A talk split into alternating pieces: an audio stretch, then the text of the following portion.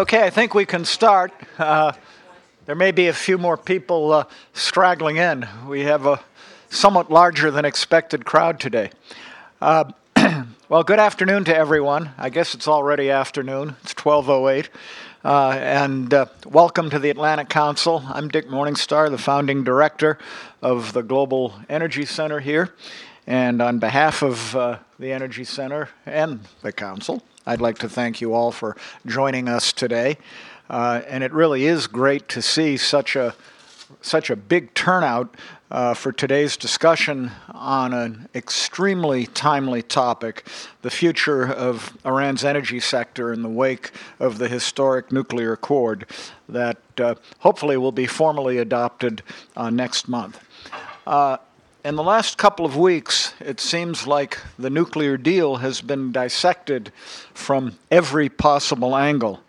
Uh, now that the deal is done, barring any major surprises, I've learned in the past to never say never, but uh, um, barring any major surprises, we we aim to we aim to assess the future of the Iranian energy sector, and particularly the Iranian natural gas sector in a post-sanctions world.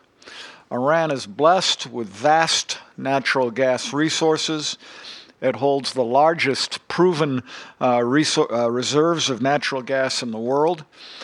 But its natural gas sector is greatly underdeveloped and in dire need of an infusion uh, of international investment and technical expertise after years of sanctions.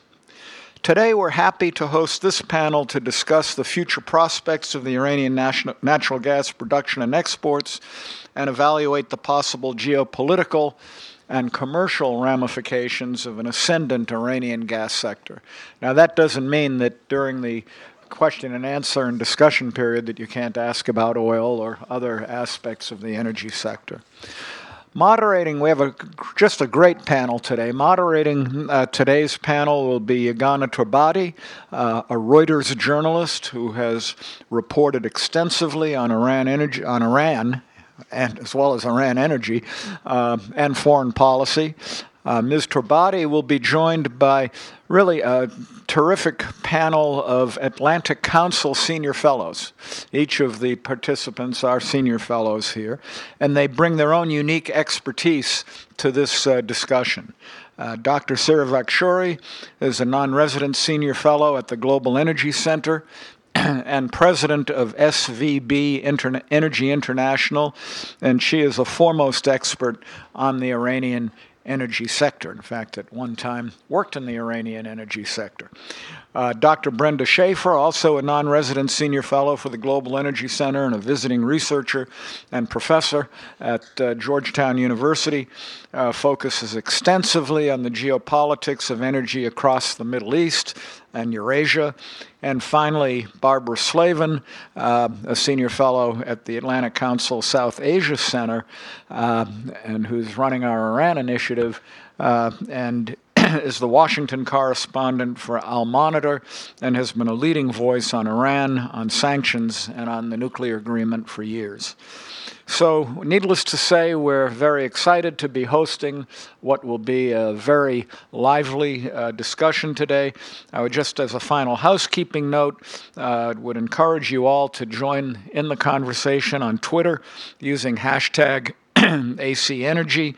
And so, without any further ado, my job is over. So, I'll turn things over to uh, uh, Yeganeh and our distinguished panel. So, thank you.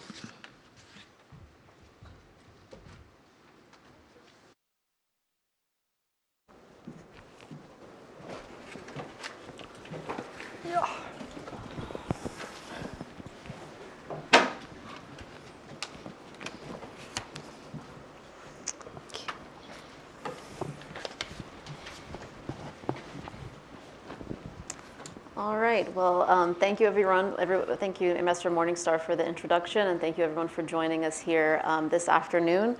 Um, as Ambassador Morningstar said, my name is Yeganeh Torbati, and I'm a Reuters reporter focusing on national security and foreign policy issues here. And I previously covered Iran for Reuters out of Dubai. So our conversation here takes place in a context where we've basically the, the nuclear deal is virtually guaranteed to be implemented barring any unforeseen circumstances. And much of the discussion around the deal has focused on what the impact would be on iran's oil exports and on the oil market in general. Um, it's largely assumed by most experts that Iran could return to pre 2012 levels of exports within about a year of the sanctions being fully lifted and uh, that, that the World Bank estimates that would have an effect of um, decreasing oil prices by about 14%. But there's been less understanding and less discussion of um, what the deal and what the lifting of sanctions would mean for Iran's gas uh, exports and gas production, um, and it, how it would use those um, uh, ga- uh, gas reserves um, domestically. Um, and so we thought this would be a, a, a perfect time to discuss this issue um, particularly because sort of around the last six months or so, there's been increasing talk, especially in Washington, at least that I've noticed. Um, whenever kind of the issue of European energy security comes up, there's always sort of an increasingly explicit assumption that um, Iranian gas exports post sanctions could possibly um, make up for, uh, take the place of Russian gas um, imports. And we thought it would be good to kind of more closely delve into that question look at some of the limitations and, and the different factors that, uh, that surround Iranian gas production and exports because Iranian gas um, reserves are second largest in the world, but the um, exports have really not um, kind of lived up to that. So um, to discuss that, we, we have really an all-star panel, and I won't repeat the introductions. You also have their, their bios in front of you. So I'll just kind of delve right in. Um, Sarah, I'd like to start with you. Could you kind of give us a sense of um, what is the Iranian um, domestic scene in terms of what are their priorities um, for their gas reserves in the next five, ten years? Uh, what would they like to accomplish? Uh, are they more focusing on domestic use of their gas reserves, such as um, you know, electricity um, internally and um, reinjection into the oil fields, or are they hoping to? What are their priorities in terms of gas exports as well? Sure, thanks. Uh, first, I would like to thank Ambassador Morningstar and the uh, Atlantic Council's uh, Global Energy uh, Group for organizing this panel.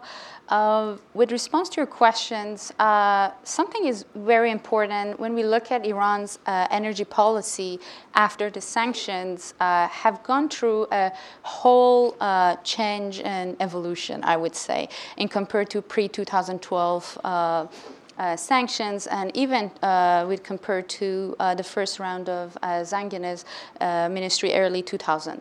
One of the major changes is how can Iran be more resistant toward the sanctions or any possible limitations or political challenge uh, in the future. When it comes back to the gas, most of it evolves around Iran's supreme leader idea of economy of resistance, which one of the articles discussed that Iran should increase the value added inside the country and export more final products rather than the raw material. This way, Iran could not only add the value added inside the country, creates lots bit, bit more jobs and uh, better economy, but also uh, gets more resistance toward uh, any possible uh, sanctions or further uh, political problem. For instance, one of the major uh, policies for Iran natural gas is to converting it into electricity and export electricity. So uh, oil minister already has a quota and portion of how much of their gas is going to be converted to electricity. And imagine if Iran is uh, exporting electricity to Turkey rather than natural gas. It's harder to convince Iran's neighbors or whoever is importing Iran's electricity to stop purchasing electricity from Iran because of any sanctions rather than natural gas, because it directly affects the final uh, users. The other, uh, also to using it in their own petrochemical facilities, refineries, and sell more final products. However, exporting of natural gas, because it creates longer strategic ties between the receivers of natural gas, is also important for Iran. Exporting to Europe was traditionally part of the discussion between uh, Iranian and still uh, there have been uh, European delegate, like Spanish delegate, recently announced that they're interested in helping with developing a LNG facility in Iran in order to take the gas to back to Europe or exporting natural gas to Oman and then re-exporting it via their uh, LNG facilities or using the current existing pipeline like in Azerbaijan. However, Iranian minister has put lots of focus on, in his statement, on exporting gas to GCC neighbors. So they're trying to also rebuilding and creating longer strategic ties with their GCC neighbors, but also price-wise, it's easier for them to compete in, in this region rather than with Russian gas in the European market. If Iran wants to export its LNG to Europe, uh, the prices, of course, might be uh, way more than Russian gas, but because of the reasons you mentioned, because of the Russia uh, EU crisis, Europe is really keen in substituting uh, Russian gas or finding alternative, alternative resources. So exporting to Europe would also be part of the discussion. So then maybe it's best to take a bit of a historical view. So there have been attempts by Iran to export to GCC countries, and it's always kind of fallen apart over pricing disputes. So I kind of wonder post sanctions, do you think Iran is more amenable to charging lower prices? And maybe I'm incorrect. Maybe my understanding is incorrect. So that's to GCC or to Europe. GCC, so Gulf countries, and then I'm thinking of Kuwait and Bahrain. I think even the Oman deal kind of has not gone very very far because of pricing disputes. And then secondly. Um, you know, if you look back at headlines like from 1995, there's talk of Iran Europe um, gas exports. So you know, what what could be different this time around? Like, what were the constraints maybe um, a little bit back then, if you could touch on, and what would sure. be what has changed now, um, and how those deals might work, and would they be more feasible? When we are looking on a gas deal, we have to look in two sides. One is the price, of course. The other one is trust, because gas export is unlike the oil export, like is a long-term commitments, like a marriage, 30 years of commitment. So you have to have that basic trust. And when it comes between uh, the problem between Iran and GCC members, Saudi Arabia, Kuwait, or other countries, is an issue of trust. So how much these countries can see Iran as a reliable source of natural gas to base their electricity sector or petrochemical in case of Saudi Arabia based on Iranian natural gas. The other issue is price. When, uh, even at the current moment, Iran doesn't have enough export capacity. So if Iran wants to export, I mean, currently most 90% of Iran export goes to uh, Turkey. And Iran and Turkey had lots of price uh, conflicts over the past uh, years. The reason for that is that Iran, not in the past two years, but previously had to import certain amount to re-export it or have that export capacity. So even at the current moment today, Iran would have a price issue because doesn't have that enough capacity. But if we look at 2018 or 2020, that Iran's natural gas capacity has built higher, perhaps they could have more. Uh, uh, their issue with the price would be, of course, less uh, of an issue. And um, I want to come back to you again at the end, but just one more question, which is on the question of capacity. So as the sanctions are lifted, Iran's economy starts to improve. There's greater need for electricity. Natural gas domestically, demand goes up. Um, if they want to uh, export more oil, which you know gets them, uh, it's far more lucrative for them to export oil rather than gas. They, um, Iran's oil fields are very mature. It'll have to re-inject a lot of its gas into the oil fields, and probably more gas than it's doing so now. So, do you see the, the domestic capacity for production increasing enough to kind of feed um, these different, uh, you know, uh, in, you know, what they Sectors. envision in terms of what they want, uh, what they want to export as well, and and domestically, is there, are they going to have enough domestically to achieve what they want? Yes, I mean, uh, Iran's gas production, according to ministers' uh, plan, is going to be from South Pars, almost doubled by 2018 in his plans. We are more looking by we are more looking at it by 2020. So their gas export, the gas production capacity is going to increase uh, significantly. On the oil, oil side, Iran is very keen to regain its lost market share and OPEC capacity and its production capacity of pre 2012. However, increasing it way further than that is not part of their plan. There is this West Karun uh, oil fields, which uh, minister is expecting to increase 700,000 barrels per day of oil to Iranian capacity. But most of their uh, focus would be on their natural gas especially the shared natural gas field, South Pars is the main one. 70% of NIOC's budget in the past few years was just allocated to South Pars. Uh, not because it's the share field, but also because of the condensate. When Iran produces natural gas, it, produce, it also produces a lot of condensate as a byproduct of natural gas, which consider kind of better valued and better priced of their own crude oil. So by exp- expanding their natural gas capacity, they're going to expand their condensate capacity. Their target is to increasing their about 600,000 uh, barrels per day of condensate to about a million by 2018. And this is going to increase their, of course, it's kind of like imagining having 1 million extra crude oil to whether their plan is to refine most of it domestically or to export it.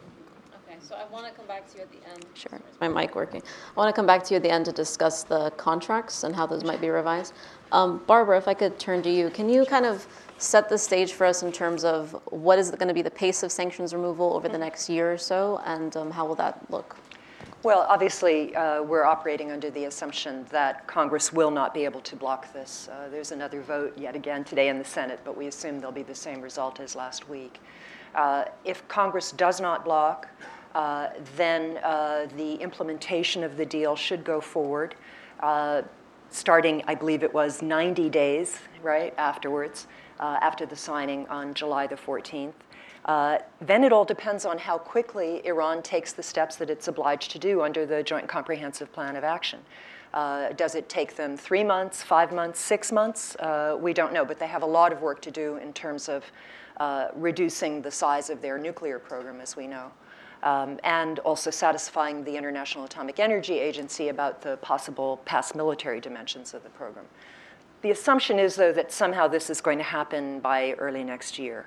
Uh, so then we will finally see uh, the uh, sanctions begin to come off. And I brought with me my copy of the JCPOA for those who have not read it thoroughly five or six times. It's very explicit. And, and the key elements are that, of course, the UN sanctions are off, the European Union sanctions are off, and the United States has to waive all of the executive orders, all of the provisions of all the sanctions legislation that's been passed over the last few years, uh, that impose secondary sanctions on the Europeans, the Asians, and others who trade with Iran.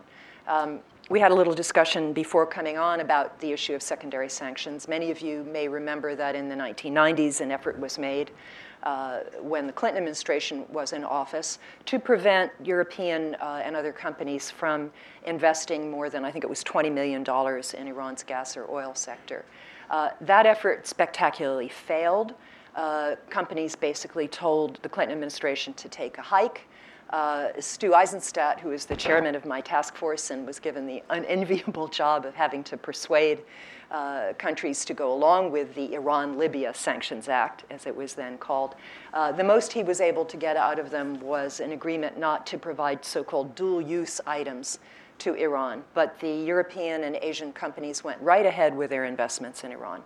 The only thing that finally stopped them uh, was the aggressive uh, act- activities of the Iranian government in, in escalating the nuclear program after Ahmadinejad came in in 2006 uh, the human rights abuses of 2009 after uh, disputed presidential elections, and the efforts of the Obama administration uh, in 2010, 11, and 12 uh, to mobilize the international community behind these, these sanctions.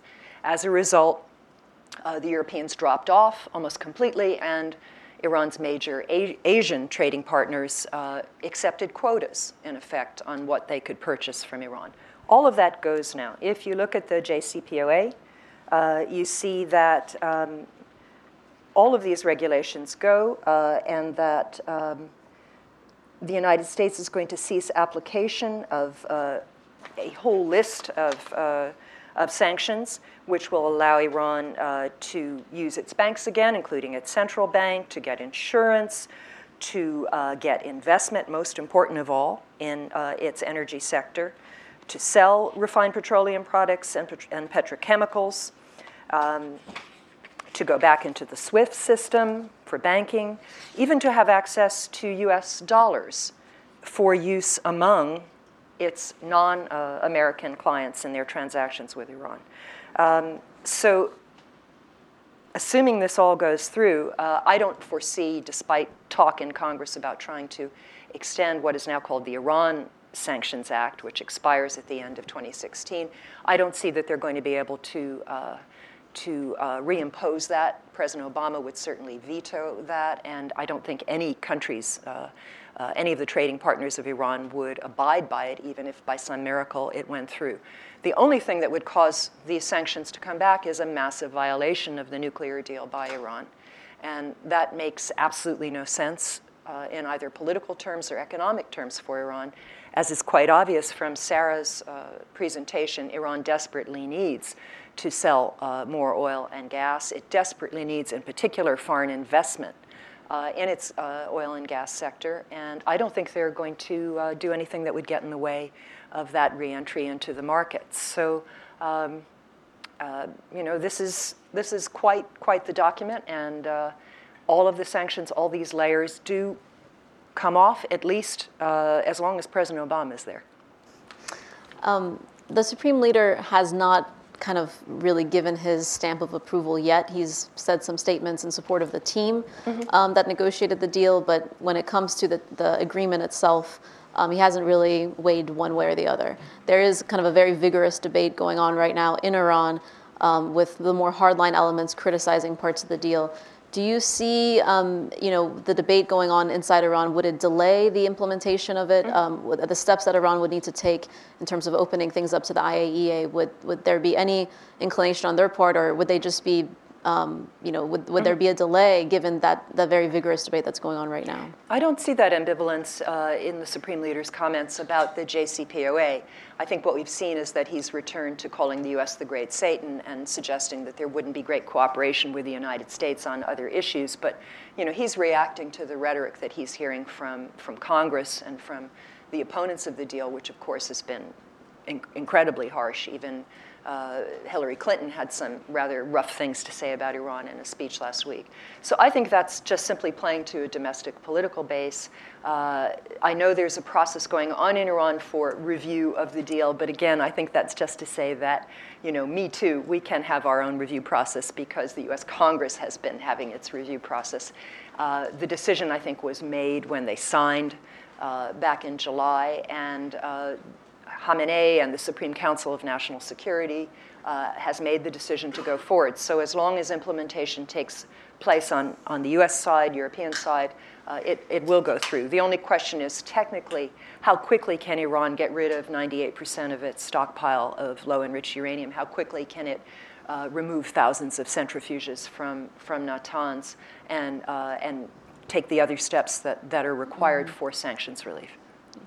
And so, in your view, you don't think that the secondary sanctions, we're going to see a snapback of those, but you also kind of added, as a bit of a caveat, as long as President Obama um, is in office. Mm-hmm. You know, do you think European companies would have the appetite to make, you know, billion-dollar investments in Iran, uh, you know, po- with, with the possibility that the, the, secondary sanctions could go back into place under a future administration, or if Iran were to uh, renege on the deal?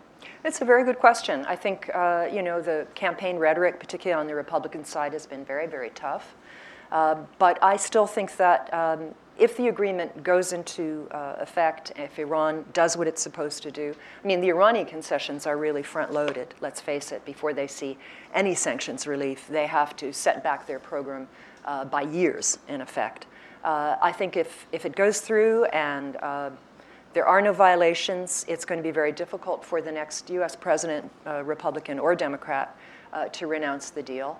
And, uh, you know, the oil market and gas market are not what they were uh, some years ago. There's a bit of a glut. I think companies will make decisions, and, and I defer to my two experts here, but companies will make decisions on the basis of what other resources are available in the world, what the price situation looks like. Uh, and I don't think they're going to be uh, overly affected by uh, the US uh, attitude at, at, at, this point. Mm-hmm. All right. Um, so I'm sure we'll come back to you as well. Um, Brenda, I'd like to turn to you. Um, could you speak a little bit about the potential markets that Iran could export into, and kind of what are some of the benefits or the obstacles of each? Both, you know, there's in its own region, Pakistan and Oman, and perhaps the GCC countries, but then also potentially Europe. If you can kind of give us your view uh, on that.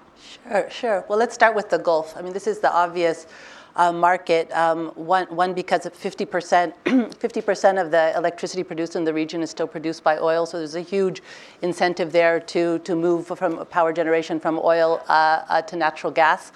Um, so it's, it's definitely a natural market. And then if you look at all the all the different assessments of the future, you know, growth for natural gas markets, the Middle East, especially specifically the Gulf, but the Greater Middle East is really one of the future sources of, of demand growth for, for natural gas. Um, but if we look on the flip side, despite this sort of almost natural market right there, um, Qatar, which doesn't have the same political problems as, as Iran has, which has this tremendous volumes, more de, you know more developed uh, ga- gas uh, export uh, industry, has not been able to to supply gas in significant quantities to, to its neighbors. I mean, you even have things that are like Kuwait, which was you know was almost a short short ride away from from Qatar, um, would choose to import expensive LNG over over you know, a pipeline through Bahrain and Saudi, Saudi Arabia, even, even, to, even to Kuwait. And you know, these are countries that are, are peaceful. And so I think that one thing, there's a lot of you know, the same kind of issues that, that came in between Qatar's export and some of its neighbors in the Gulf will certainly affect, uh, as Sarah pointed out, will certainly affect Iran's uh, prospects.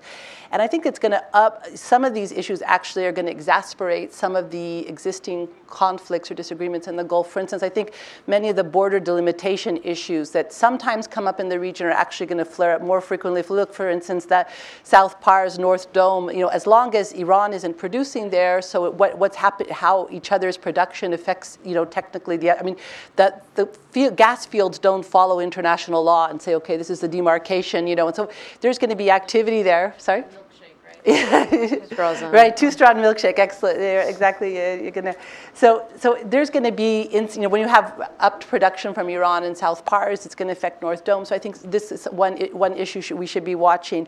Um, you're going to have potential, you know, the, the way the region, the region has to go from, well it, well, it could do what it wants, it doesn't have to go, but it, it's logical that it should go from oil to, to natural gas. And, at this, and the way, in order to incentivize uh, uh, production of natural gas in these countries which have, which have the prospective volumes, you have to have a higher domestic price. You know, if, if we learn anything from the recent Egyptian discovery, for instance, that by ha- offering a, dom- a high domestic price, it was able to bring the companies in like this find the new discoveries, much better for Egypt, right?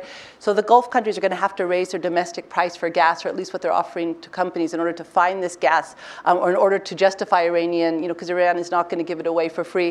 And this can actually, um, even though it's a good economic move, it can also unleash some instability in the region if we if we lower subsidies for electricity, for natural gas in, in some of these regions.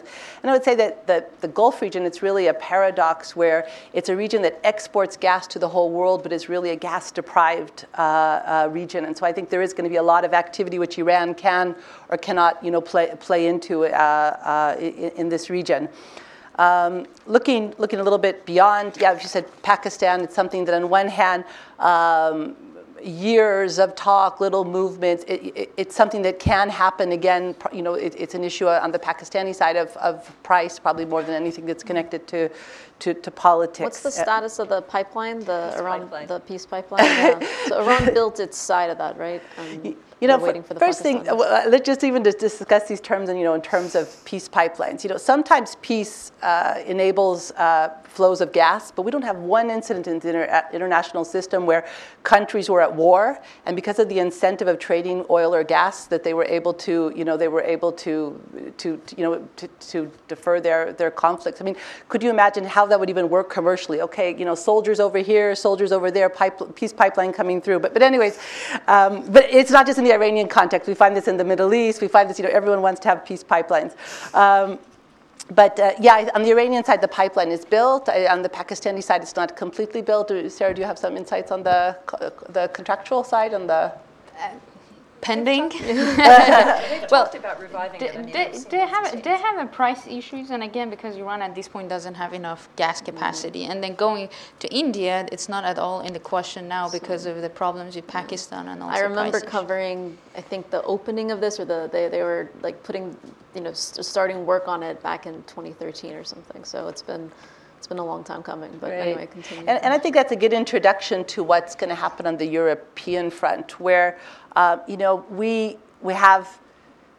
If there's something that's indicative of how gas works, and poor Ambassador Morningstar has earned so many flight hours knowing this, that you know it's years and years of these things are so complicated, multi-billion-dollar investments, and like you said, like it's not like oil where you're, you're we, you don't know who your market is. We really have to know who your market is uh, uh, ahead of time.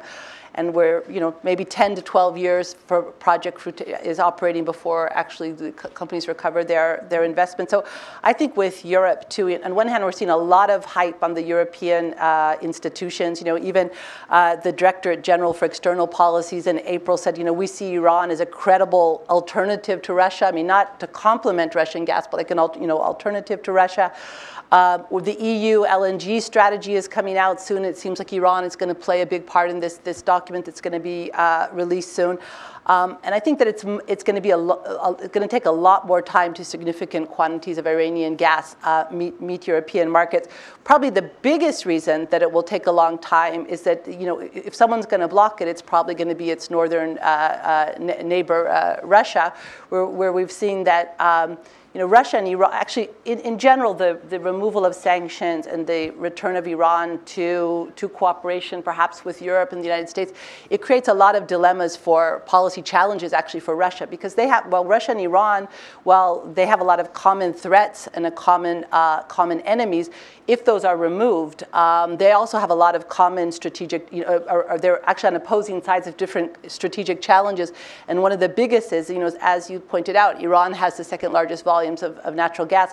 It's probably one of the only countries that can give Russia a run for its money in, in, in Europe. And, and for that reason, Iran will do its best, uh, Russia will do its best to make sure it doesn't happen. We saw a good example of this in 2007 when a small gas pipeline was built between Armenia and Iran. Uh, you know, it shouldn't have been a very big interest to Russia, but Gazprom bought up this pipeline, imposed a small circumference on it, made sure that Armenia wasn't one day, you know, it's easy to get to Georgia. From Georgia, you're already at the Black Sea and, and, and could be a conduit for Iranian gas uh, to Europe. So bottom line, I would say on the European thing, we're going to see a lot of energy diplomacy, um, you know, a lot of meetings, a lot of declarations, a lot of conferences probably, um, but it will take a long time before Iranian gas will, in significant quantities, maybe through Turkey, small quantities could be faster again, as Sara pointed out, if their domestic production was, was upped. Um, but it will take a long time to be a major supplier to Europe.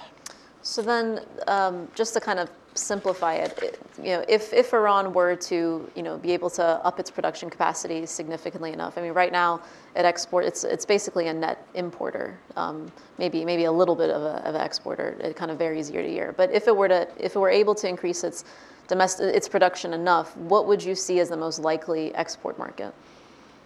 Um, again, it's always a com. I mean, it, commercially, what makes most sense is always close markets. You know, it's less risk, less investment, and the, these are gas-hungry uh, markets. But again, this could be politically complicated. Mm-hmm. Um, you know, to, to Pakistan the, and India, the complication is the price. Really, the that's having the funding there. Um, so maybe upping, upping into Turkey and from Turkey into to additional markets. You know, Iraq, I guess it's basically something that's already happened. They could up uh, export to Iraq um, as well. Okay. So Sara, um, a few more questions for you actually. Um, you know, many, many, many companies have had a go at South Pars. Uh, the French, uh, I believe, the Japanese, Chinese, Indians. Um, and a lot, and they've all walked away given that you know they kind of realized or believed that the return on investment wouldn't be quite enough. Um, and, and I think that I believe that's you know due to the structure that Iran has for its uh, its energy contracts. Um, there's been a lot of talk about this new uh, Iranian energy contract. Do you know kind of what it would look like, and you know when do you think we'll see sort of the details of that, and would it be enough for for international um, energy companies to uh, want to invest? Well, that, that's a very good point because many companies left Iran before even the sanctions tightened on Iran's upstream investment, and the reason for that was the upstream investment regulation in Iran were not simply very attractive uh, for them, and then uh, the rate of the return compared with the risks that exist in Iran was not uh, compensating these companies, Total, Eni, uh, the rest of them. Uh, so what happened uh, for the new current new new to, uh, um, in, to be introduced soon, uh, Iran Petroleum Contract or IPC, Iranian government start to talking with these companies a lot and involving them with what they really want and what makes them happy. So still there are a lot of confusions. Well, of course, hasn't been yet tra- introduced officially. It's going to be, Iranian officials mentioned that they're going to introduce it in December in a, in a conference in London. However, from the different presentations and the talks we had uh, with different people, it's kind of like a base, basic model of production sharing, which uh, an I IOC will be involved from exploration. If they don't get any economically ben- if they don't uh, discover any economically beneficial uh, field they're going to they're not going to be compensated uh, and this is same as buyback but they're going to uh, have the prior they're going to be priority for um, participating in, in another exploration uh, project. So they don't want to go in the traditional bidding round then we have the development phase. And something very unique since 1979 is that Iran is going to involve the company, the IOC, in the production uh, process. So the duration of the contract from seven years is going to be prolonged to 20 to 25 years. And that's also in, creates a long uh, political and energy alliances between these partners. So it also politically benefits Iran. And what will happen is that pre, in the previous contract, the moment that Iran, uh, the field would start producing, the, the, the IOC would be stopped. I mean, perhaps going back, leave the field. And NIOC would start marketing and selling these products it's and the then national, pay back. The national, national, Iranian oil company marketing and selling this product and then paying back the company. But even in 2000, uh, to early 2000, Iran had problem with marketing and selling some of these products, let's say like condensate, because it had lots of sulfur and mercaptan. But especially now that the prices are low, Iran lost part of its market share. Involving IOCs in the production process helps Iran with marketing. So this company would get a certain share of the production, like in production sharing, as their compensation, and they could help NIOC with selling this or fine market. However, still we don't know. We are not sure that how this agreement is going to work. There's the NIOC official announced that there's going to be a joint operating company formed, like a joint venture between NIOC or one of its subsidiaries with the IOC, and then they're going to involve the IOC in the production uh, process. Also, the benefit of this for Iran is that the IOC will help at the end of the line with EOR, IOR, the uh, the oil recovery. Uh, um, process to uh, help Iran with its mature fields. Um, there are still lots of questions and confusions, particularly because of some historical background. Iran has offered production sharing contract, or at least in the media, we heard about it to ONGC of India. So there are questions because ONGC recently announced that they're interested to go back and invest in the same field. Are they going to get the same part of same production sharing what the previous Iranian oil minister uh, Rostam Qasemi mentioned the same one, or that was only for the sanction time and they are going to be getting the same IPC? How that production sharing contract got permission? Because we never heard when the uh, minister announcing that we are offering production sharing contract to ONGC there was no uh, problem from parliament. So was there special permission? This is only a sanction time or uh, what is the differences? Some of the Iranian official announced that the company can include the production in their balance sheet but then this has a conflict with Iranian domestic constitution which says that Iranian uh, any hydrocarbon uh, or any resources belongs to the public. So even Iranian private company would have, wouldn't have access to that. Mm-hmm. But is, are they going just kind of mirroring what is happening in Mexico to say whatever is underground? So we have to wait till December. Mm-hmm. But something that is important, I just wanted to add to what uh, Brenda mentioned, is when it comes to natural gas export, especially let's say to Saudi Arabia, how Saudi Arabia is going to feel Iran exporting, mm-hmm. extracting gas from the share field, Farzad B, which Saudi is hypersensitive about that, and then exporting it to Saudi, you know? so there's lots of issues, same for Qatar. And as Brenda mentioned, even GCC countries are not purchasing enough gas from Qatar. So what Iran really ends up to do that is to re- process this gas and sell the final product by, inc- by pr- involving the IOC in that process. Let's, let's uh, talk about India, case of India. Peace pipeline, perhaps it's not going to India, and Indians are convinced that either LNG, Iran's LNG or pipeline is not coming to India. But what now they're interested is into developing and investing in Iran's, let's say, Farzad B, a gas field, and then extracting this gas and then investing in a petrochemical factory in, let's say, Chabahar, and putting that gas with some subsidies or discount, and then take back home what they really need, which is the final products and uh, petrochemical, like, let's say, certain petrochemical uh, products that they want. And this also helps Iran economy economy and also helps the marketing. So there is going to be different packages for different countries, how they can come and invest in Iran and get the final products that they need rather than just exporting its gas raw and in the traditional uh, forms. Let's say exporting electricity. So one company, country like Turkey or Saudi Arabia in a uh, fantasy world would be interested in coming and investing in Farzad B and then use the Farzad B gas and processing it into electricity. So there is going to be different packages of how Iran is going to export its oil. And even if there's not a written agreement between Russia and Iran uh, to getting Russian support for the deal, uh, not being fearful that Iranian gas is going to threaten the Russia, is that Russian gas kingdom is pipeline. So if Iran export LNG is not directly uh, uh, threatening Russian interest because price-wise is not. Uh, comp- competing because if Russia is exporting gas through a, a pipeline to Europe, Iranian gas via LNG to Europe would be always an alternative resource. Wouldn't be, especially in this economy, unless the countries are willing to pay for more gas, for more prices mm.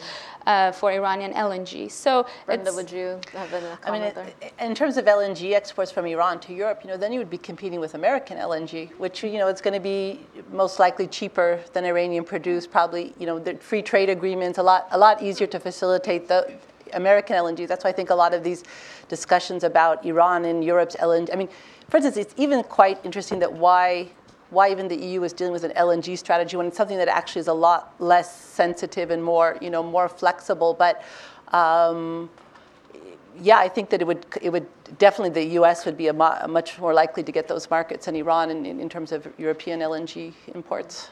Or who knows, maybe the European are just using this as a bargaining chip with Russia to bring the prices down. Um, so you and I, being of Iranian descent, sort of are familiar with this issue, but I kind of wanted to spell it out a little bit, um, which is there's this kind of uh, dichotomy within Iran in the sense of they want Western technology and, and the firms there to kind of produce the natural resources, but at the same time there is this sort of history and kind of longstanding um, suspicion of foreigners exploiting natural resources in Iran. This goes back to you know the discovery of oil and uh, the concessions, the you know the sort of history with the British. So do you think that that debate has resolved itself in the form of maybe exporting these products rather than the the, the raw goods, or um, is there still kind of some you know issues that we're going to continue? I think it manifested itself in the kind of difficult um, maybe contracts and the, the, the, pricing issues that, that existed. So maybe if you want to just, those are just general thoughts if you want to discuss that. Only just in terms of their feeling about extracting the resources. So I don't think that their feeling is going to hurt if they just produce like petrochemical and export petrochemical or refineries. In fact, it creates more job, better economy for Iranian. And as Supreme Leader announced in his uh, uh, uh, economy resistant doctrine is going to help Iran to be both have, building a resistant, a resistant economy and empowering its resources. So I don't think that Iranian would have any negative feeling toward that.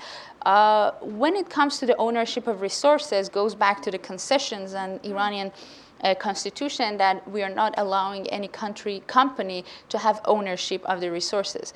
However, we know that in production sharing contract, that ownership of resources is not really legally like the IOC is just booking the production share uh, out of the field. So Iranian might be tweaking uh, some, be able to tweak some of the points of agreement. But what we heard is that particularly with the share field and those fields that Iran has sensitivities, they're going to, of course, offer uh, more flexible terms. And as, as what they did, I mean, Farzad B now is a very sensitive uh, Iran-Saudi share fields, and uh, we saw that even in, when uh, uh, previous minister Rostam Qasemi announced the production sharing, Iran is going to offer production sharing to ONGC. Even the sanctions were tighter, and the prospects of sanction relief of what we have today were not exist two years ago, but ONGC said that we're going to get it because if we don't, Chinese are going to get it. So uh, the more flexible as uh, Barbara mentioned, especially at the time of the low oil prices, it was very helpful to Iran because companies are looking on the cost produ- production cost, the simplicity of the rock in Iran, the production cost for oil is between two to seven dollars per barrel in Iran. I mean, sometimes it's just like people here like, wow, you know, comparing it with how much is the production cost here uh, in unconventional resources. So of course, uh, low oil prices are going to incentivize incentivize the uh, international oil companies to go and invest in Iran. Mm-hmm, mm-hmm. And can we um, discuss a little bit about LNG? So my understanding was that you know this technology was kind of closed off to Iran uh, under sanctions um, because it really ex- exists um, in, in, Western uh, companies. Um, so now, what are Iran's options in developing its LNG facilities? That's a good question, and that's as of now we know that it's not easy for Iran to access and have the LNG uh, technology, and that's why maybe they're focusing on refining or uh, converting their gas into other uh, products or exporting it with uh, pipeline. But what we heard in the past weeks were mainly European that coming and giving the idea like the Spanish delegate that or German companies that we are we are interested in bringing LNG facilities here and mm-hmm. taking the LNG back. So it was from European side, mm-hmm. who, which was proposed to Iran previously, or still currently. Iran was looking on the limited LNG facilities in Oman to exporting its gas to uh, Oman and then export re-exporting it uh, as LNG. I see. Okay. Well, I think um, we have about 35 minutes uh, left, so I think we'll open it up to, to questions. Um, there's a lot of expertise in the audience, so it'd be good to hear from you all. Um, so yeah, maybe just um, just raise your hand and uh, introduce yourself and keep your questions brief, please. Uh, so yeah, this gentleman right here.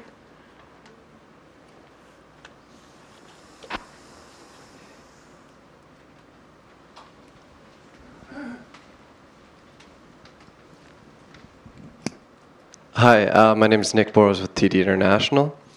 Um, my question is How do you see the opening and changes in the energy sector affecting the IRGC? And if that's not complicated enough, how did the changes to the IRGC affect future opening? Uh, what, what changes in, so the IRGC is the Islamic Revolutionary Guard Corps, which is um, sort of this elite military within Iran, also controls a lot of the political system. But what changes within the IRGC are you referring to? Uh, could it strengthen or weaken their control inside of Iran's economy? The, the, the IRGCs. Okay. Yeah. And then um, the presence of the IRGC is potentially an obstacle to opening. Okay, so I guess some the context of this is also that you know many top IRGC officials are also top officials within um, other ministries and in the parliament, and um, they kind of have uh, they're they're you know present in a very very active and present in um, in Iran's political system, and also the the oil sector. So the previous minister was a IRGC general. Um, so, Barbara, do you want to start, and maybe Sara as well? You know, I think the IRGC will find a way to benefit uh, no matter what. Uh, but uh, I think, frankly, that this is going to, to weaken their hold on the economy a little bit because these are going to be deals that will be made uh, by the National Iranian Oil Company with foreign companies, new ventures that will be set up. Uh, there may be IRGC veterans who are involved in some of these companies who will take a cut one way or another. Uh, but they don't have the expertise to do uh, the development that's required for Iran. They need the outside expertise. So uh, I'm not overly concerned that they're going to somehow uh, monopolize this or that they're going to uh, block it. They, they will get a cut, though. I don't know, Sara, you agree? No, I agree. And also, if there is a sanction removal, some of these sanction names or generals would come out of the sanction list.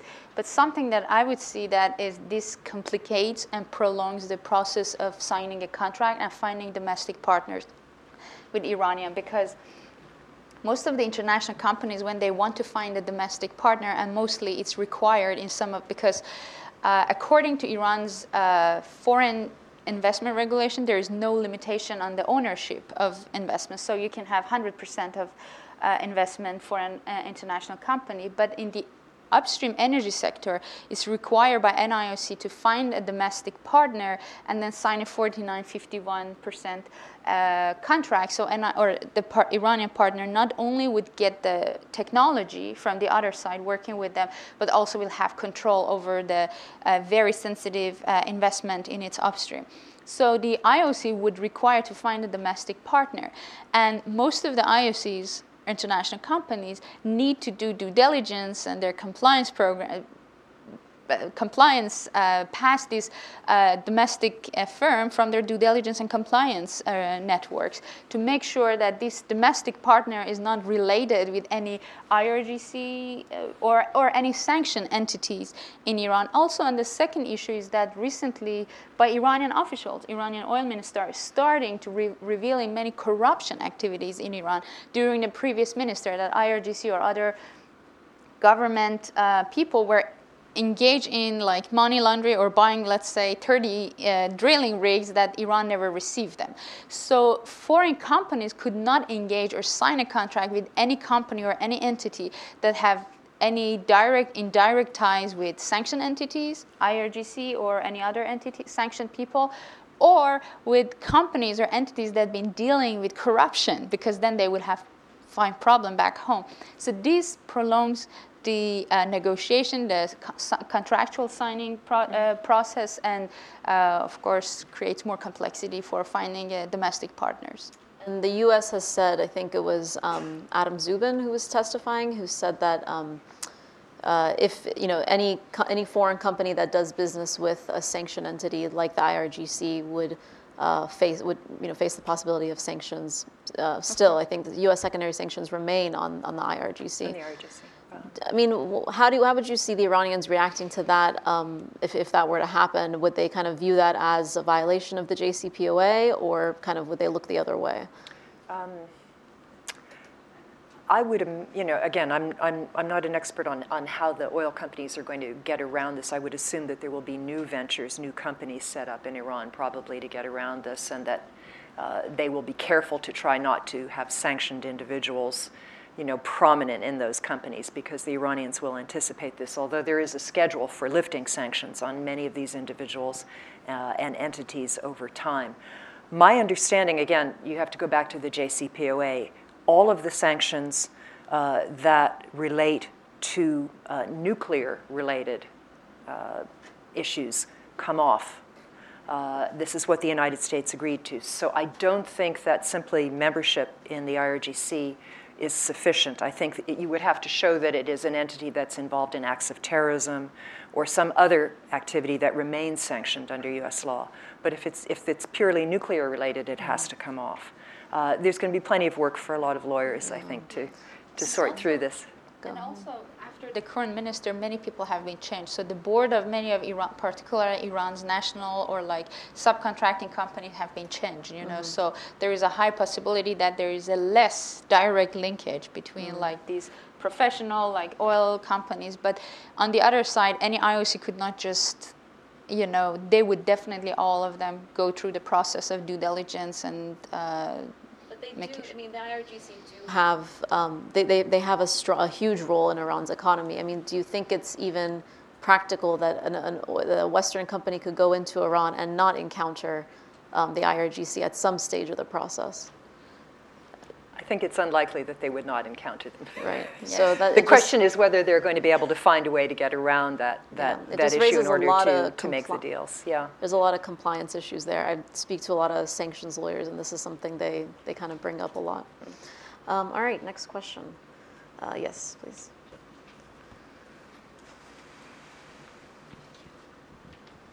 Yes, uh, Patricia Schuker for Pipeline Oil and Gas uh, in Dubai. Um, since there's uncertainty in the uh, energy market that undermines the opportunities for foreign uh, energy investment in Iran, I'd like to come back to the potential share because you looked at the why of the potential share, and I would, I would like to ask you about the how. Uh, basically, how are changes, changes in the global natural gas industry impacting Iran's poten- potential share of the regional international market? And also, um, if you can outline how you see the energy relations between Iran and the UAE. Thank you.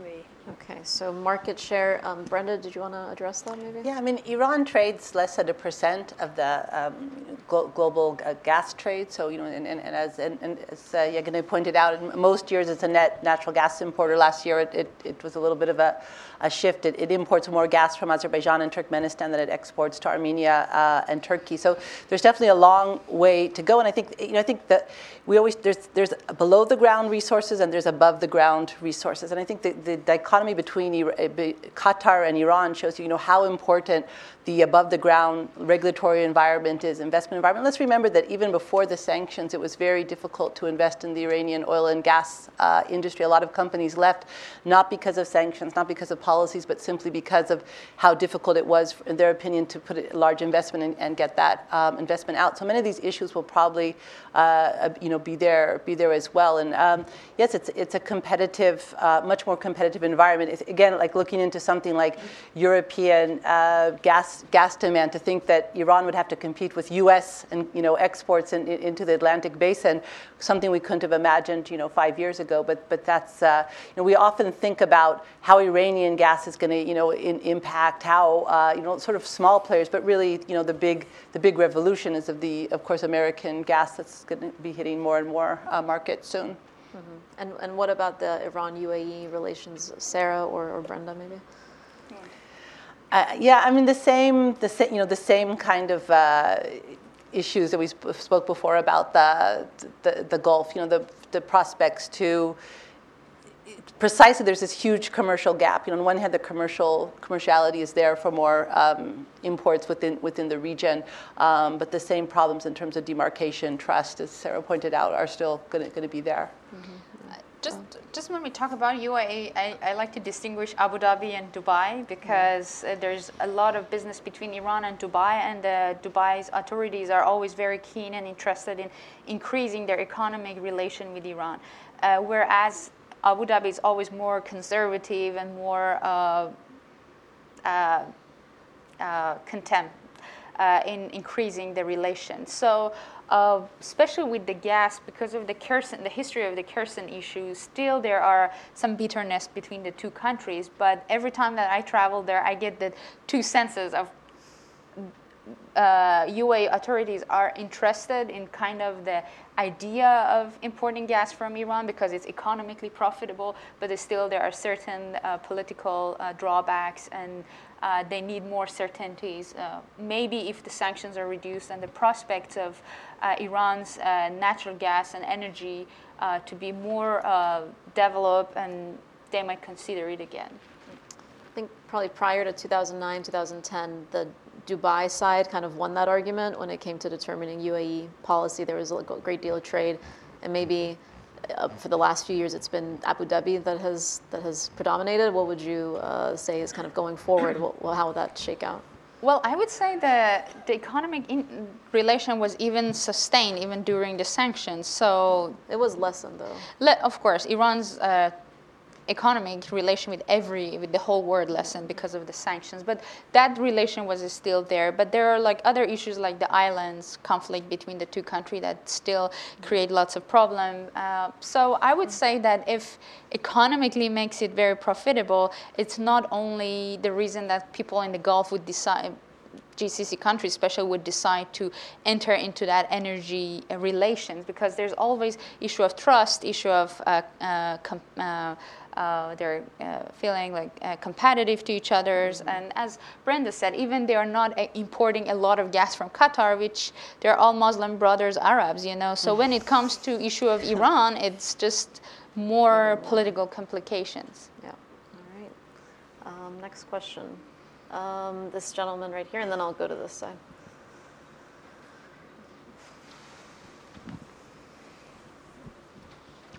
Good afternoon, Ariel Cohen, the Atlantic Council. Brenda, um, there is a pipeline from Iran to Turkey, and it's underutilized. The Iranians did not uh, perform very well as suppliers. Their prices are high, there are interruptions, but with uh, possibilities for investment and potential Western and Turkish partners, what is your view of expansion of the Iranian gas exports via Turkey?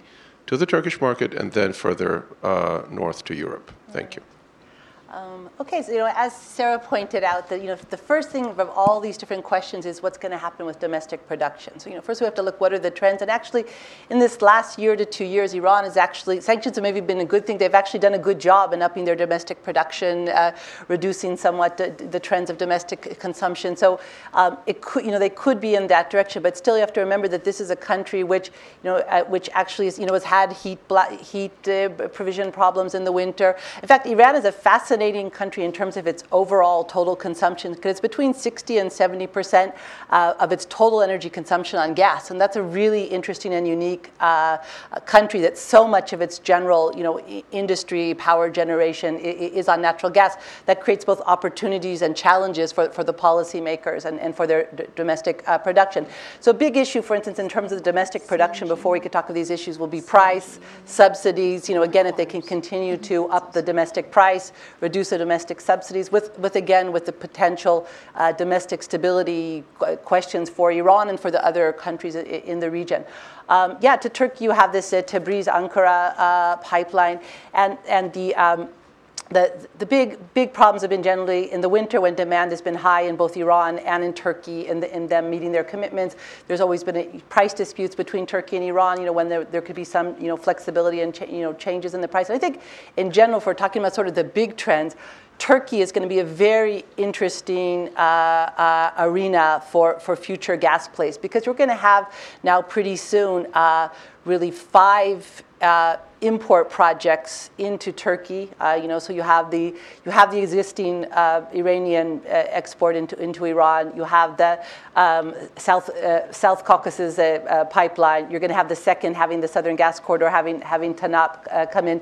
You have Russian gas right now, and you, and there's a good chance you'll have well, this is part of your expertise, but you'll have at least a train of, of Turkish stream. So you're going to have a lot of capacity coming into Turkey. you know, more than they're going to need for their market, and it's going to be again, an interesting play between Ira- Russia and Iran um, for the Turkish market, for the Turkish market beyond. So all the students here looking for dissertation topics and stuff, learn, study Turkish, I think. Uh, um, and uh, I, I, think it's going to be really interesting play within Turkey. And, and of course, Tur- uh, Turkey has potential of Kurdish gas, uh, less, you know, it's something that's talked about, probably less practical, but Eastern Mediterranean gas. Um, and it's going to be a lot of interesting politics and economics uh, coming out of Turkey, within Turkey itself. And in general, Turkey domestic politics, a very interesting period as well. So uh, a, a, lot to, a lot of research to do. Yeah, right over here.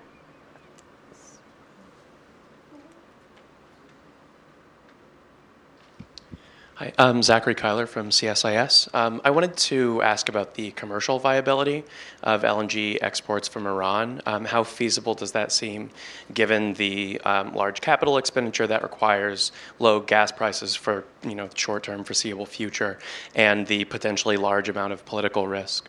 Um, and then a related question, um, why is Iran interested in um, entertaining discussions with European companies if LNG exports don't seem viable? Does there seem to be a diplomatic relationship building motive there, or do you think that the Iranian government actually do, and uh, and IOC actually do see LNG exports as a, a potential option?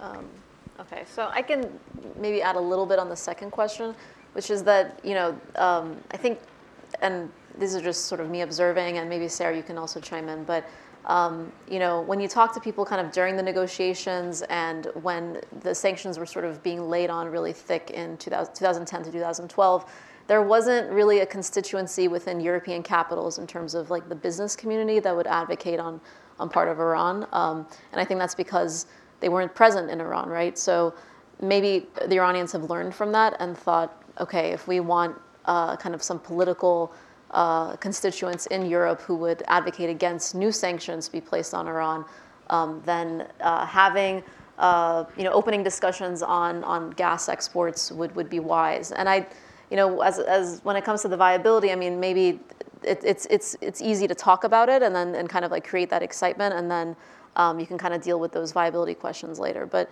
so that's one. On maybe Barbara, if you want to address that as well, or, or anyone else, and yeah, we can no, go back I, to I agree the absolutely with your point. That's why I said I don't think secondary sanctions are coming back. Uh, anytime soon. It's, it's been very clear from the interest that European officials and business people have shown in Iran since even before the, the JCPOA was, was finalized, uh, that they see Iran as a, a key market and a, uh, a place that they are sorry that they had to leave for a while and they want very much to come back. Uh, and utilize this opportunity. So um, whether some of these deals come through or not is maybe less yeah. to the point. Uh, assuming again Iran does not violate this agreement, um, you know, I think this is really, it's going to be very difficult to talk about imposing new sanctions on Iran that would affect uh, European business there yeah. in particular. Zach, so that's like kind of the political dividend, I guess, that Iran would get. And then um, when it comes to commercial and LNG, um, I don't know if either of you want to address that. Um, I don't think I don't think it's uh, economically beneficial. I mean, depends on which destination you're looking at. I mean, if you're looking at Europe, and the reason for that is that as long as Russia is there, Russian gas with that price, economically is not beneficial. But for Iran with these huge gas reserves, of course, whoever comes and knock your door and say, you know what, I will diversify your markets and I will help you diversify your tools and add to your tools of export will definitely accept that. So this is depends on Europe if they want to buy Iranian LNG or not. But if they uh, they come to Iran and they give the proposal for we are developing LNG to get some of that back as an alternative resources, that's their choice. But on Iran's side, it's different. Of course, they would want to have any possibility, and uh, but I don't think that it's economically beneficial. Uh, we also need to look at the timeline whenever we are talking about Iranian oil, Iranian gas. Are we talking about 2018, 2020, or we are looking on 2030? Because Iran's, at the current moment, we discussed it, doesn't have huge export capacity left. So we, it depends on that how much export capacity Iran has, how much extra capacity it has, because Iran already announced a lot of different programs for its gas using uh, increasing its petrochemical value by triple by 2020, which is huge ambition. Uh, Iran is increasing and expanding its uh, oil and condensate refinery and gas refinery capacity up to 3 million uh, barrels per day. They are using it in their electricity sector, as Brenda said uh, CNG, which is very small, uh, you mentioned very small uh, portion of uh, really gas uh, use in Iran. Also converting it into electricity, exporting electricity. So we have all the options now and as sanction removed, we have all this excitement, as you said, but we should really look into the time period and say, okay, we are looking on Iran's gas market or oil market in medium term, in long term, uh, and um, I think that all matters. I'll just comment that um, I think Iran has to make major decisions on its, its strategy with gas at a time of huge uncertainty in, in the global gas market or, or, or market. So like, for instance, one question, you know, a major question, we're in a period where there's a proliferation of new gas resources, new producers, not just new volumes in terms of numbers, but also their geographic spread. And there's a big debate, I think, within the natural gas world of how this will affect LNG trade. Because on one hand, you could say, well, if there are a lot more players, we're going to trade a lot more LNG. Or you could make the exact opposite argument. If there's a lot more gas spread around the world, then why wouldn't we go for cheaper pipeline gas and thus actually reduce the demand for LNG? And if you're looking at in the terms of the market, LNG demand and trade is, you know, is, is, is going down. Um, you know, so we, we don't see, we see an increase of capacity, but, but, but a, a, a decrease in, in demand. So it's a really big question about the nature of LNG trade, the, the, the demand trends.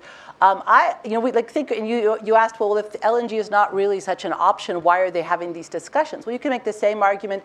Take, for instance, the domestic political debate in the United States. You know, we have to accelerate uh, uh, uh, applications for LNG exports to Europe and to free countries. Well, we're probably going to approve more licenses for export than there's ever going to actually be demand uh, for this gas. Just as Sara pointed out, that you know, in terms of the price disparity, s- still European countries are going to want to have, uh, you know, pi- uh, cheap pipeline gas versus LNG. LNG. And most of the markets that really need the diversity are, are markets that are, have, are landlocked countries, you know, and can't really access the, the, the, LNG unless it goes through, through neighbors. So, but we still have those political debates. I think in general, energy diplomacy, you know, it's a good thing. It's a neutral topic. It's a positive topic. It's a good thing that Iran and Europe and or anyone is just, you know discussing these things. We see this dialogue, for instance, uh, a very positive dialogue between Israel and Turkey on, on gas issues. You know, it's something that whether something will come out of it, I doubt it. Is it a good thing that they're talking on a very neutral, positive topic? It's probably a good thing. So. All right.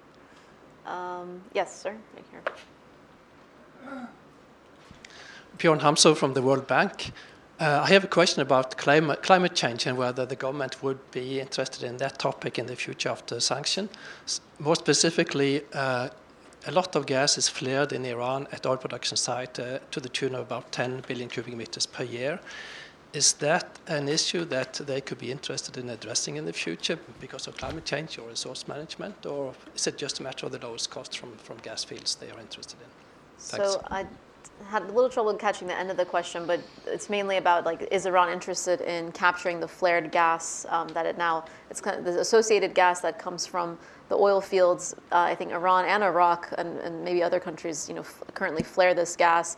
I read a statistic once, I don't know how accurate it is, that um, Iran flares enough gas in a year to power France, um, which, you know, seems very high to me. So yeah, this is a this issue that's been on my mind as well. Um, you know, I- my understanding is that they, the technology to capture that flared gas is Western and maybe even just U.S. But can they now um, build those uh, whatever tech, tech technology that they would need to capture that gas? Um, un, you know, once sanctions are removed. Well, I mean, there's a lot of things in agenda for Iranian to do. Uh, they need 250 billion dollar of investment and in lots of different uh, uh, aspects. Of course, that's very important. They have done lots of discussions. They said many statements. They're looking and planned a lot to do that, but they have priorities. So depending on how fast and how quick they could have access to international investment and technology, that would matter too. But I would say now the first priorities for their spending money uh, would be South Pars for gas and West Karun for their oil, and also to increase the because they have uh, a natural pressure, a natural production drop every year, about 400, 450 uh, kbd. So. Mm, reinjecting gas and maintaining their oil production, these are their immediate uh, priorities. And I guess to address kind of the larger point of your question, which is is global warming a, a priority for Iran's government? Um, how would you answer that? Well, I mean, Iran has an institute or center for uh, environment uh, protection. I think, if I did the correct trans- uh, translation, um, they obviously, like any other environment institution, they have their own plans. But I don't know. I'm not really uh, in a position to know how fast and how quick they're going. I know that they they were able to by uh, su- uh, reducing the subsidies on the fuel uh, reducing the car drives and controlling the pollution, particularly in the major cities. But how fast and when is going to be solved, I'm, I don't know. I don't have any exact. Climate change is a huge issue in Iran, and one of the things I hope to see is that uh, uh, organizations like the Global Environmental Fund will be able to lend to Iran again. Under sanctions, they were blocked from a number of projects, which was really self defeating. I think the two major issues are the pollution. Uh, in, in the cities, uh, which is horrible, and uh, the second is desertification. The fact that Iran's uh, rivers and lakes are drying up, and uh, uh, it's the, there's poor use of water for agricultural use, and, and also in, in the cities, water is not metered. People waste water. Um, the last time I was in Iran a couple of years ago, there were a number of civil society groups that were coming together to talk about these issues. And I think Iran is going to be very, very eager for collaboration with uh, foreign governments, universities, others, uh, to talk about how they can improve water use and, uh, and cut down on pollution. All right. Um, yes, ma'am, right here.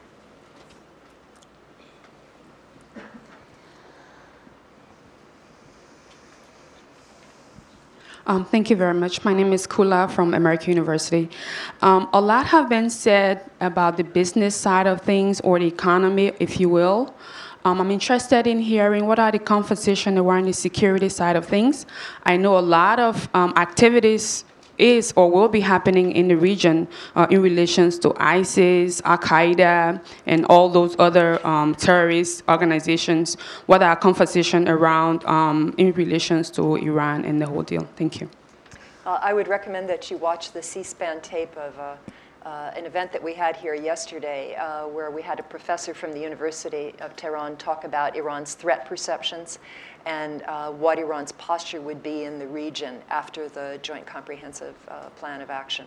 Uh, there is a debate going on in uh, Iran's foreign policy elite over exactly how interventionist Iran should be, and there are actually some voices in Iran suggesting uh, that the country is overextended and that ISIS is not Iran's problem, and uh, that Iran should not be expending so much uh, of its resources, for example, in Iraq, you know, trying to, to push back against ISIS, uh, and even in Syria and other places. So um, this is something that's going to be affected, I think, um, obviously by the posture the United States and the Gulf states and uh, Israel take toward Iran. Mm.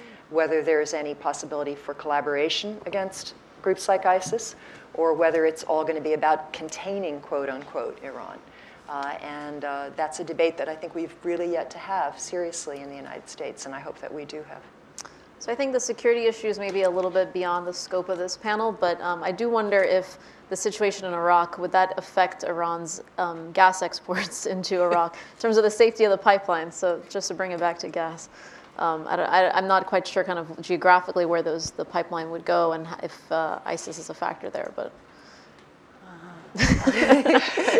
uh, yeah, I, I, can't comment on the specific movements of ISIS, but uh, um, I mean, still with the Iraq, Iraq, the Iranian exports to Iraq, it's still very uh, it's, it's just beginning these months, so it's really yeah. hard to say how exactly how it's going to develop. But I would say that there are some secure, you know, just like with any power returns to, you know, isolation has its, it, it freezes some, you know, conflicts, and so suddenly when you have, we saw this with, you know, the demise of the Soviet Union. The minute you don't have Moscow there, suddenly all sorts of other issues start to come up that were that were held, you know, in, uh, in sort of deep freeze for a while. So I think there's a couple issues. If we don't have enough security issues to worry about, I think there are a few issues. One. Um, we have between Saudi Arabia and Iran not only uh, geopolitical conflict, you know, basically a proxy war that they're having in, in, Yemen and other different competitive issues, but there is also a big um, oil price uh, uh, issue. If I could, if I can move on from gas a bit, a bit to oil, that you know, Iran is also in a very difficult situation. A paradox is the more oil it starts to export, the more the oil price is going to go, going to go down, um, and this is bad for Iran. This is bad for its for, for its neighbors, and so I wouldn't be surprised if Iran tries to think of a strategy of, well, how do we create some issues that might, um, you know, uh, might bring the oil price up, and you can imagine what type of security issues um, you know those could be. So there is there is an Iranian I- interest. That's really Machiavellian. well, welcome to the Middle East. Okay, um, you know, and second again, we're going to have the the delimitation uh, issues uh, resurface in, in the region, um, and again, Russia, Russia, Iran, uh, maybe more competition versus cooperation as they've, they've had in the past. All right. Uh, maybe just a couple more questions. Uh, yes, sir, and then in the back. Allen Keiswetter with the Middle East Institute. Many times expressions been used, Iran has many decisions to make, but the question is who makes them? Uh, because uh, most of them have political and domestic uh, implications. Is this something for the National Security Council, or is this something for President Rouhani? Does it go to the Supreme Leader? What sorts out at the bottom at the ministerial level? Any insights? The energy. Well, I think it depends on which type of decision you're talking. For instance, decision on how much oil discount Iran is going to give, or decision on like uh, contractual system, on prioritizing. So it's all matters that what type of decision we are talking about. Like uh, who's going to take a decision about IPC contracts? Well, we know that the IPC was shaped by Zanganeh appointing a group. Uh, uh, Said Mehdi uh, Hosseini, if I'm not mistaken, uh, the head of the group, to uh, coming up with new uh, incent- uh, new upstream contract with lots of incentives. And this group started talking with many oil companies in the past year or so. is the parliament required to pass and accept this or not? Who is going to decide this contract is going to be the final contract? That's a very complicated issue because, again, going back, we know that we actually saw the 120, 130 pages draft of a, what they call it production sharing agreement that previous minister offered to uh, India. So was there special uh, agreement, special permission for this certain agri- uh, certain contract to go? Is this going to parliament? So it all depends, I would say, on the condition. So if there is Iran under very tough limitations and might be like certain permission from higher levels to let you to uh, put your contract. Uh, on the normal issue will go on the normal processing system, which Parliament should look at it and like approve it. Uh, on the amount of discount on the oil. Uh, it depends on which time we are talking. Obviously, after 2012 uh, and after Zanganeh, there has been more decision making, more groups involved in how much discounts to whom we are going to sell, and more uh, upstream and more broader upstream uh, decision making in oil and gas, I would say that it's NIOC because they have their own high, highly professional technical people to tell to really advise the minister and come to this conclusion. They have different departments that they are planning and integrating planning system, planning uh, departments that they decide that which uh, fields now have to be invested how much. But when it comes to more sensitive issues, of course, there are other, uh, other factors, other entities, other uh, groups that they would be influence, have their own influence. If you wanted to touch on that real quick, and then we'll grab one more yeah, question. sure. Well, I mean, obviously there are politics involved. You may remember in 1995 when Rafsanjani was president and he made a very uh, attractive offer to Conoco, which Conoco wanted to accept, and then of course uh, the Clinton administration barred it and then slapped an embargo on U.S. trade and investment with Iran. So I think when it comes to you know multi-billion-dollar deals, uh, that the political elite obviously gets involved, the National Security Council, and I would assume the Supreme Leader as well. All right, there was a question back here. Yeah. Xenia Gutzol from Berkeley Research Group. Um, could you comment a bit more on the likelihood that Iran will not comply with the terms of the deal? Um, how much pressure is there domestically to uh, pursue a nuclear weapon? And who are the actors that might yeah. put that pressure? Yeah, all of the pressure is toward implementation. Uh, the latest polls, I think, show that President Rouhani, who was hovering at about 50% popularity, is now at 80% popularity. Uh, Iranians have been waiting for this for a very, very, very long time. Uh, so, uh, you know, it would, it would, have to take, I mean, obviously they're following the process in the United States, but it would have to take a gross violation of the deal on the part of the United States, I think, for Iran to, to drop out of uh, implementing this deal. And in terms of nuclear weapons, I mean, they have now forsworn uh, five or six different times any intention of developing nuclear weapons. It's in in the preamble and the body of, uh, of this JCPOA, and it's also in the UN Security Council resolution that was passed. All right, then, yeah, last question back here. Uh, thank you, Bill Murray from uh, Real Clear Energy.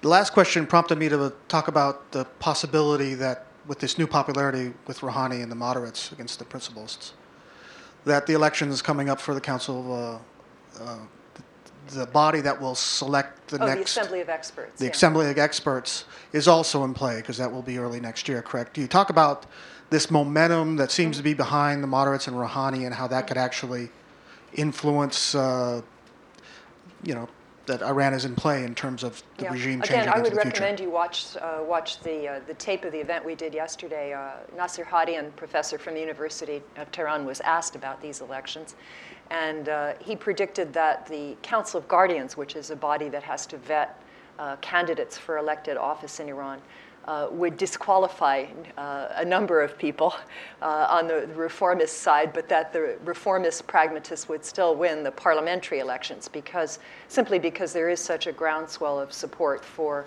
a more moderate point of view in Iran. When it comes to the Assembly of Experts, though, that's a largely clerical body that chooses the next supreme leader and that's much more an inside game uh, among the, uh, you know, the, the, the political ayatollahs of Iran.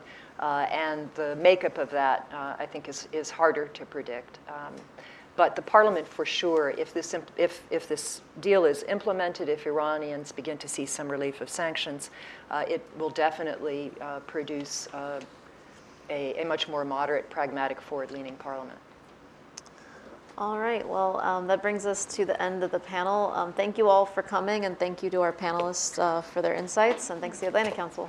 I learned a lot from you guys. Thank you.